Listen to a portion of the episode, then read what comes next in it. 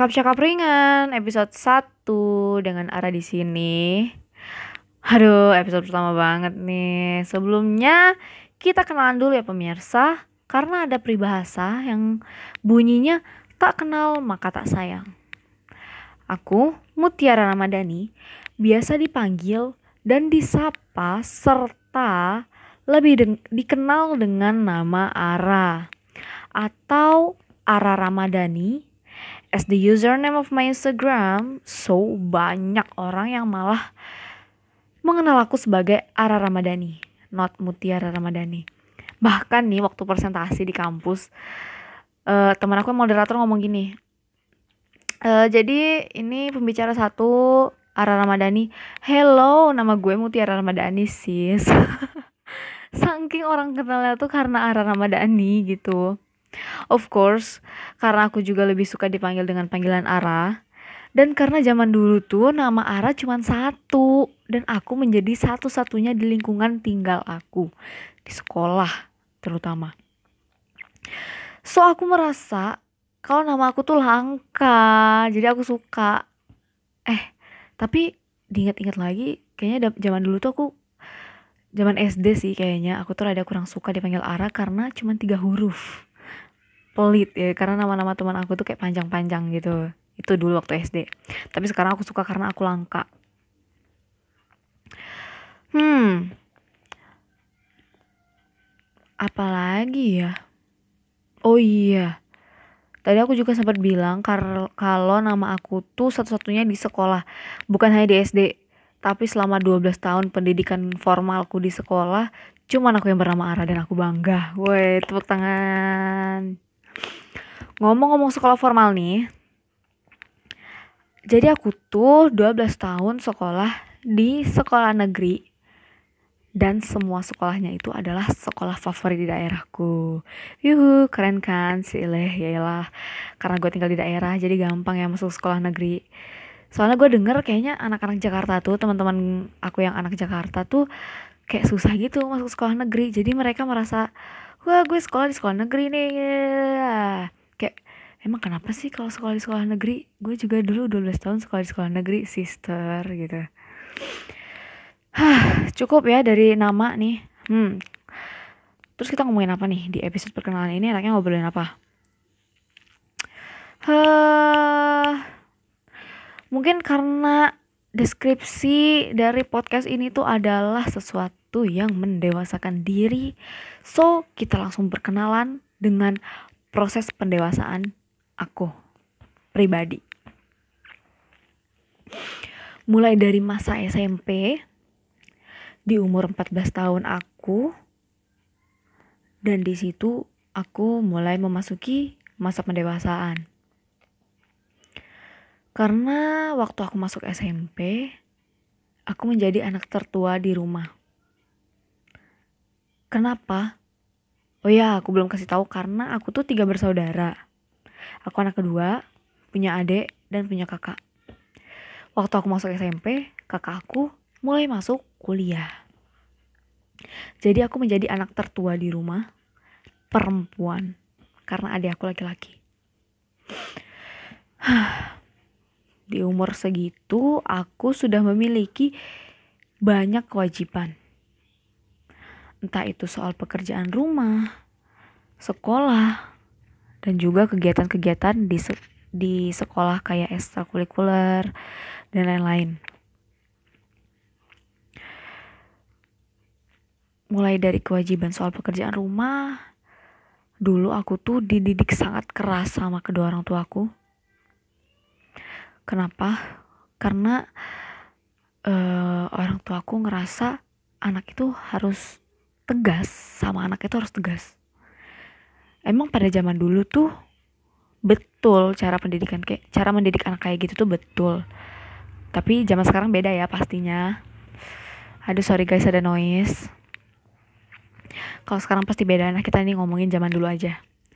Dulu mungkin mereka ngerasa ngedidik anak tuh harus tegas harus keras dan anak harus nurut sama omongan orang tua. Dan kebetulan dulu tuh aku anaknya yang sedikit nakal sedikit bandel jadi kayaknya orang tua aku tuh kerasnya berbeda. Tapi aku yakin dengan cara orang tuaku sendiri mereka punya tujuan pastinya supaya anak-anak itu menjadi orang hebat. Aku yakin.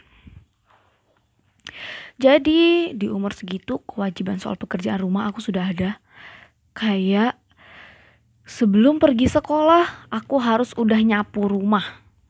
Nyapu rumah tuh kayak beres-beres, bersih-bersih debu, sapu gitu. Karena emang di rumah aku itu nyapu rumah tuh harus pagi dan sore. Mama aku tuh sangat suka rumah yang rapi dan sangat marah kalau rumahnya berantakan dan ada debu secuil walaupun secuil nih dilap nih tipinya dibaretin dikit set ada debu dia marah bisa marah banget jadi kewajiban aku adalah pagi-pagi sebelum berangkat sekolah nyapu rumah. Kalau nggak nyapu rumah nggak boleh sekolah. Nggak deng. Tetap sekolah tapi dimarahin. Ya namanya juga anak-anak ya. Jadi di situ aku kayak kok aku nggak kayak teman-teman aku ya yang kalau berangkat sekolah tuh mamahnya masakin sarapan bikinin susu terus dirapihin bajunya disetrikain dan di um dan aku tuh ngerasa kayak kok aku enggak? Aku mamaku tetap siapin sarapan. Dan tapi jarang gitu loh karena waktu itu adik aku masih kecil. Jadi masih butuh perhatian orang tuanya lebih. Aku kebanyakan siapin sarapan sendiri sih kayak bikin nasi goreng. Dulu tuh waktu SMP nasi goreng aku menjadi nasi goreng favorit loh karena teman-teman aku tuh suka mintain bekal aku dan mereka suka dan aku sempat jualan nasi goreng aku. Eh. Nah balik lagi ya balik lagi. Dulu aku tuh siapin baju sekolah sendiri. Emang sih udah disetrika udah di lemari tapi kayak aku ambil sendiri aku rapin sendiri. Misalnya kadang kadang-kadang tuh misalnya lupa disetrika aku ya setrika sendiri. Jadi aku waktu dari kelas SMP itu udah pinter deh gitu beres-beres rumah siap-siapin barang-barang sendiri. Sampai aku tuh ngerasa aku harus beresin punya aku sendiri. Aku nggak suka diberesin sama orang. Gitu. Hmm di sekolah aku punya tanggung jawab untuk belajar. Untuk meraih prestasi. Yuh anak biskuat. Aku suka biskuat loh. Enak nah di sekolah karena di dunia ini uh, watak orang sifat orang tuh beda-beda dan aku nggak ngerti kenapa ada orang yang gak suka sama aku padahal orang itu gak pernah berurusan dengan aku. Di sekolah aku udah belajar menghadapi orang yang tidak suka dengan diriku atau mungkin zaman sekarang tuh bisa disebut haters dan pada zaman dulu tuh namanya senioritas. Aku sama sekali tidak suka yang namanya ribut. Aku sukanya fun, aku gak suka diatur, aku gak suka ribut, aku gak suka berantem tapi ya waktu SMP tuh aku ngerasa kayak kok ada sih yang ngeliatin gue sinis kenapa sih kok gitu ngeliat orang kok suka sindir-sindir suka komen-komen. Kan waktu SMP udah ada Instagram ya waktu kelas 2 SMP kenapa sih ada yang ngikut-ngikutin gitu? Kayak plagiat zaman dulu tuh heboh ya dengan yang kata-kata plagiat. Jadi dulu tuh aku pernah wow ada suara anjing guys. Jadi dulu tuh jadi dulu tuh aku pernah dilabrak sama kakak kelas karena mereka tuh nggak suka aku deket sama salah satu cowok. Dan di situ aku sama sekali nggak kenal sama mereka nggak pernah ada urusan sama mereka. Dan pastinya tuh beda tingkat. Jadi kayak gue nggak mau ngurusin hidup orang karena hidup gue tuh lebih penting daripada hidup lo gitu. Gue ngerasanya kayak ngapain sih ngurus-ngurusin hidup orang? Ya udah urusin aja diri sendiri gitu kalau gue. Eh kalau aku. Sorry sorry.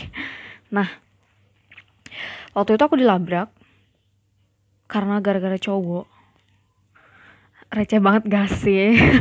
Mungkin zaman dulu hits banget ya namanya ngelabrak adik kelas. Tapi kayaknya aku belum pernah deh ngelabrak kalau nggak penting dan nggak kenal. Dan itu tuh mereka ngelabraknya uh, karena temennya itu deket temennya itu punya cowok terus sudah putus terus cowoknya itu deketin aku. Nah di situ mereka nggak suka. Aku nggak ngerti ya kenapa malah orang lain yang ngelabrak bukan malah cewek itu. Jadi aku kayak oh iya aku deket sama dia kenapa? Kalian siapa? Terus dia jawab gini jangan sok-sokan lo ya lo tuh adik kelas masih kecil bla bla bla bla bla bla bla pokoknya uh, aku nggak terlalu nyimak dan aku nggak ingat mereka kata-katanya intinya itulah pokoknya. Dan dan teman aku ngebela dong pasti eh apaan sih? Ya udah kali kok malah lu yang urusin? Kan ini urusan mereka kok lu kecampur gitu-gitu. Nah di situ aku kayak kenapa sih orang kayak gini gitu? Terus aku ngerasa emang ini salah aku? Terus aku kayak malah menyalahkan diri aku sendiri yang padahal itu bukan salah aku. Menurut aku dan teman-temanku. Setelah kejadian itu ya udah nih lewat terus aku ngerasa kayak setelah dipikir-pikir lagi dan pada itu zaman ASFM gimana sih penyebutannya? As.fm ya itulah pokoknya. Ada sesi tanya jawab yang anonim gitu. Di situ banyak banget yang nanyain pakai anonim pakai anonim tanpa nama. Nanya soal-soal itu kayak aku nggak pernah ladenin dan bodoh amat. Baik lagi karena aku tidak peduli dengan orang. Aku lebih peduli dengan diri aku sendiri. Waktu itu ya aku kayak ke sini ke sini ya udahlah bodoh amat lah. Mungkin mereka iri mungkin mereka pengen hidupnya kayak aku gitu. Yang hidup aku tidak tidak ada spesialnya yang biasa-biasa aja dan sangat biasa ini. Dah, waktu SMP kelar nih masalahnya. Masih banyak lagi sih sebenarnya cuman kayak waktunya nggak cukup. Jadi ya udah sampai yang itu aja ya yang sangat-sangat aku ingat. Lanjut ke masa SMA di SMA oke okay, fine. Waktu masuk aku masih enjoy enjoy masih santai. Dan aku masih uh, deket sama cowok yang waktu itu yang jadi penyebab aku di di marahin sama kakak kelas. Waktu awal-awal masih ospek itu masih belum dapat seragam sekolah masih ngantri untuk ngambil baju seragam tuh aku masih baik-baik aja. Terus ke setelah beberapa bulan kemudian di pertengahan semester 1 aku udah eh, nggak uh, deket lagi nih sama cowok itu. Lebih tepatnya tuh ada yang ngerusak hubungan kita gitu. Kayak ada yang ada yang ada orang lain itu di situ aku kayak hal pertama yang ngancurin masa SMA aku karena aku sedih. Aku kehilangan cile kehilangan gak tuh? 16 tahun coy. Apaan sih kayak ya udahlah ya itu tuh hal pertama yang bikin aku sedih di sekolah. Lanjut ada lagi masalah yang menurut aku aku nggak ngerti masalah tepatnya apa. Karena waktu itu ada teman aku yang waktu SMP satu sekolah terus dia waktu SMA pindah ke Jawa. Terus kayak jadi ya aku temenannya di sekolah sama yang di sekolah. Dan kebetulan gini nih yang yang di Jawa itu aku kasih nama B yang di sekolah tuh A ya. Jadi otomatis aku ya selalu berteman dengan si A karena aku berteman dengan si A ini dari zaman SMA SMP Nah, di situ aku nggak ngerti masalah si A dengan si B itu apa. Yang aku tahu emang mereka tuh otaknya lebih lebih kayak soal pergaulan tuh kayak lebih luas, sedangkan aku tuh kayak rada kudet gitu ya. Karena aku ya kudet lah pokoknya aku dulu. Jadi aku kayak ya udah berteman ya kayak biasa aja temenan di sekolah main bareng, makan, istirahat bareng gitu. Ternyata di situ si A dan si B ini punya masalah pribadi. Kemudian si A ini bawa-bawa ke aku jadi kayak ngasut gitu kayak ngajakin aku buat di pihak dia aja nggak usah di pihak si B. Kan aku nggak ngerti ya masalahnya tuh kayak gimana masalahnya apa. Jadi ya ya udah kan gue temenan sama lo ya udah. Emang kenapa?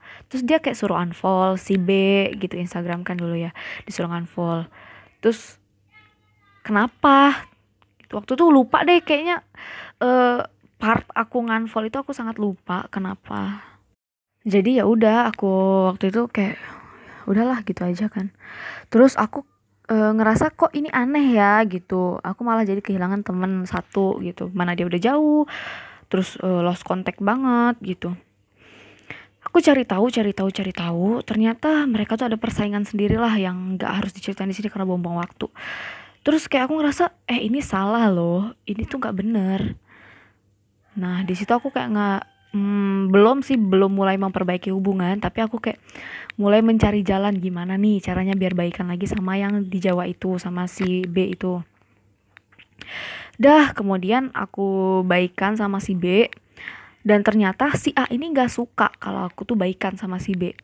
Alhasil apa coba? Aku dikucilin di kelas.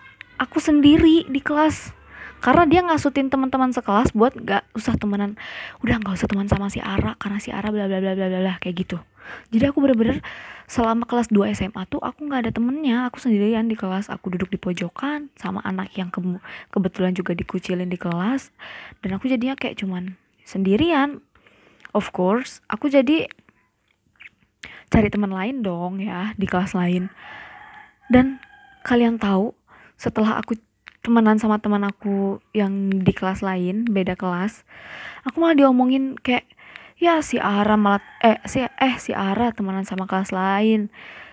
Kayak aku jadi bingung kok aku disalahin? Semua tindakan aku tuh salah bagi mereka gitu. Ya aku kayak nggak suka lah keadaannya kayak runyam terus kayak nggak temen jadi nggak temenan sesama lain gitu. Saling saling benci-bencian terus aku berpikir aku curhat sama guru BK guru BK ngasih solusi guru BK e, ngehubungin wali kelas buat masalahnya dikelarin. Udah nih pas udah dikelarin keadaan mulai membaik perlahan. Aku dan si A juga udah mulai mau ngobrol yang ke, yang sebelumnya tuh si A tuh anti banget kayak yang papasan dia buang muka gitu. Sekarang jadi udah temenan lagi walaupun gak sebaik waktu zaman SMP udah baikan naik kelas 12 aman tentram. Aman tentram sampai lulus alhamdulillah. Karena persaingannya tuh halus tidak kelihatan. Tetap ada persaingan karena yang namanya kertas udah diremukin walaupun udah disetrika udah diapain tetap aja kan masih ada kusut-kusutnya gitu. Nah di kelas 12 itu ada satu hmm, apa ya? Mungkin ini nih. Aku tuh orang yang teguh dengan pendirian atau mungkin orang-orang tuh bilang aku tuh keras kepala atau egois. Namun kadang omongan aku tuh bener. Nih contohnya nih waktu kelas 12 itu ini bukan pertengkaran besar atau apa enggak ini cuma perbedaan pendapat aja waktu itu. Waktu itu kan ada waktu kalau kelas 12 itu ya ada yang namanya buku tahunan sekolah di buku tahunan sekolah itu pasti ada temanya tema-tema antar kelas itu gimana maunya konsep fotonya gitu jadi waktu itu penentuan tema aku tuh punya pandangan yang berbeda terhadap tema yang diomongin sama si A di kelas itu karena si A tuh ngerasa dia yang paling berkuasa, dia yang paling bener dan omongan dia yang paling didengar gitu. Dia di kelas itu. Jadi aku tuh kayak beda pendapat sama si A. Karena aku nggak suka, jadi aku tidak setuju lebih tepatnya aku tuh ngomong nih pendapat aku tuh uh, ini ini ini ini ini ini ini. Mereka diem waktu aku ngomong mereka diem mereka dengerin mereka nyimak tapi sangat tidak di gubris kayak nggak ngaruh omongan aku tuh nggak ngaruh apa apa gitu. Terus aku udah bersih keras nih udah ini tuh temanya bagus tema yang itu tuh nggak cocok di tempat kayak gini gini gini gini gini. Karena aku sendirian gak ada orang lain yang ngebela karena anak-anak yang lain tuh ya pada nunduk pada turut pada pendiam gitu. Ya udah akhirnya mereka yang menang. Ya udahlah karena aku sendirian ya aku ngikut-ngikut aja kan. Dan kalian tahu di saat itu pada akhirnya setelah proses foto BTS BTS buku tahunan sekolah itu terlaksana terbukti kalau ucapan aku tuh bener. Tema mereka tuh jelek. Dan bener-bener sekarang tuh buku tahunan tuh dari 10 kelas kelas aku doang nih yang paling ancur. Bener-bener paling ancur cur cur cur. Sampai-sampai aku punya bukunya nggak pernah aku buka sama sekali karena aku jijik.